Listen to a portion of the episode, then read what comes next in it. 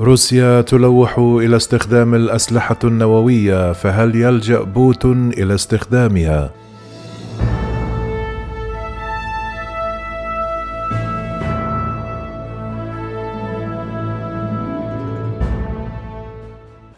لوحت روسيا مرارا وتكرارا خلال الشهر الماضي بالتهديد باستخدام القوى النووية لردع الغرب عن التدخل في الحرب في أوكرانيا. هذا الأسبوع رفض المتحدث باسم الكرملين استبعاد استخدام الأسلحة النووية قائلا إنه يمكن استخدامها إذا واجهت البلاد تهديدا وجوديا مع ترجيح أن تعمد موسكو لاستخدام الأسلحة النووية التكتيكية وليست الشاملة. كان الرئيس الروسي فلاديمير بوتين أمر الشهر الماضي بوضع قوات الردع الروسية في حالة تأهب خاصة ما أثار انزعاج الغرب حيث يؤكد كبار مسؤولي الحكومة الأمريكية أن البيت الأبيض يضع خطط لكيفية إمكانية الرد إذا استخدمت روسيا أسلحة دمار شامل فما هي الأسلحة النووية التكتيكية وهل يمكن لروسيا استخدامها في أوكرانيا؟ تمتلك روسيا أكبر ترسانة نووية في العالم بحوالي ستة آلاف ومائتان وسبعة وخمسون رأسا.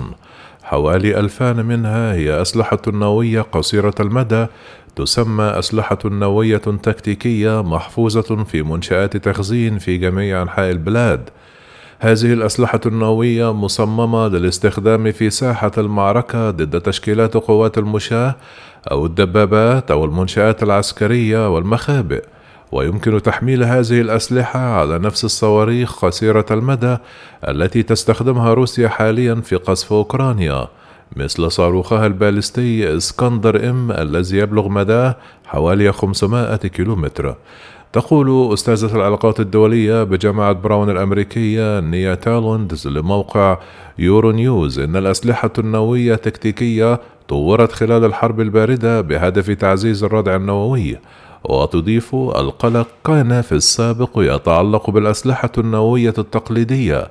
التي يمكنها تدمير مدن بأكملها وبالتالي فإن التهديد باستخدامها كان لا يؤخذ على محمل الجد في كثير من الأوقات. أما عند امتلاكك لأسلحة نووية أصغر وأقل تدميرا فإن التهديد باستخدامها سيكون أكثر جدية وبالتالي سيكون الردع أقوى وفقا لتاينولد.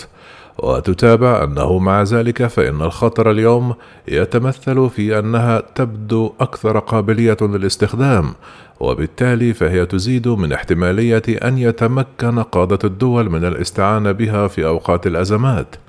معظم الأسلحة النووية في الوقت الحاضر متغيرة القوة مما يعني أن كمية طاقاتها المتفجرة يمكن رفعها أو خفضها اعتمادا على الموقف والأهداف العسكرية.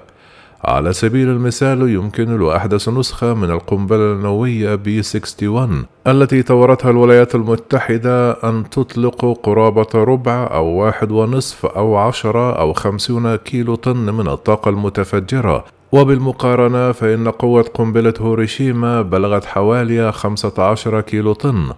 يقول الخبير في القوات النووية الروسية والباحث البارز في معهد الأمم المتحدة لبحوث نزع السلاح بافيل بوفدينغ أن هناك عدد قليل جدا من السينيوريهات في ساحة المعركة حيث قد يكون للقوة الهائلة الناتجة عن الأسلحة النووية غرض تكتيكي. ويضيف الخبير على سبيل المثال لتدمير البنى أو المخابئ المحصنة تحت الأرض. ويرى أن الهدف الرئيسي للأسلحة النووية التكتيكية يظل استراتيجيا لإرهاب العدو وكسب اليد العليا في النزاع. ويشير بوفندينغ إلى أن فكرة الأسلحة النووية التكتيكية أو الضربات المحدودة هي مجرد وسيلة لإيجاد مهمة لتلك الأسلحة وتبرير وجودها بطريقة ما. ويبين أن مهمتها الرئيسية ليست مهاجمة أهداف عسكرية وإنما إظهار أنك مستعد للهجوم وقتل الكثير من المدنيين. لحسن الحظ لا يمكن تحريك الأسلحة النووية عادة دون أن يلاحظها أحد، فيقول أنها مخزنة في منشآت خاصة، وفي روسيا تم وضعها عادة على مسافة من القواعد الجوية العسكرية في هياكل محمية شبيهة بالمخابئ. ويتابع أنه يجب إخراجها من هذه المخابئ وتحميلها في شاحنات ونقلها إلى القواعد الجوية. لذا ستكون هذه الخطوة ملاحظة من قبل الغرب. ويقول الخبير أنه إذا كانت روسيا ستستخدم الأسلحة النووية فمن المحتمل أن تنقلها عبر نظام صاروخ اسكندر الذي تستخدمه بالفعل مع الأسلحة التقليدية في أوكرانيا. ويضيف أن قاذفات هذه الصواريخ تعد قاذفات متحركة مما يعني أنها توضع على شاحنات ولذا من المحتمل جدا أن نرى ذلك. وتابع سنشهد زيادة في مستويات التأهب لقيادة الأسلحة النووية في روسيا لذا سترى بالتأكيد حركات وإشارات أن موسكو تكثف تحركاتها وتزيد من مستويات التأهب. كل المؤشرات الحالية تقول أن موسكو لم تتخذ قرارا بعد بالمضي قدما في استخدام أي نوع من الأسلحة النووية ولم يتم أيضا اتخاذ خطوات في مثل هذا الإطار. وتأمل الخبيرة ألا يتم كسر المحرمات المتمثلة في استخدام الأسلحة النووية في أي وقت قريب لكنها تخشى في الوقت ذاته أن يقدم بوتين المحبط من فشل قواته في أوكرانيا على مثل هذه الخطوة إذا ما يشعر أن تداعيات الغاز ستشكل تهديدا وجوديا له ولحكمه في روسيا.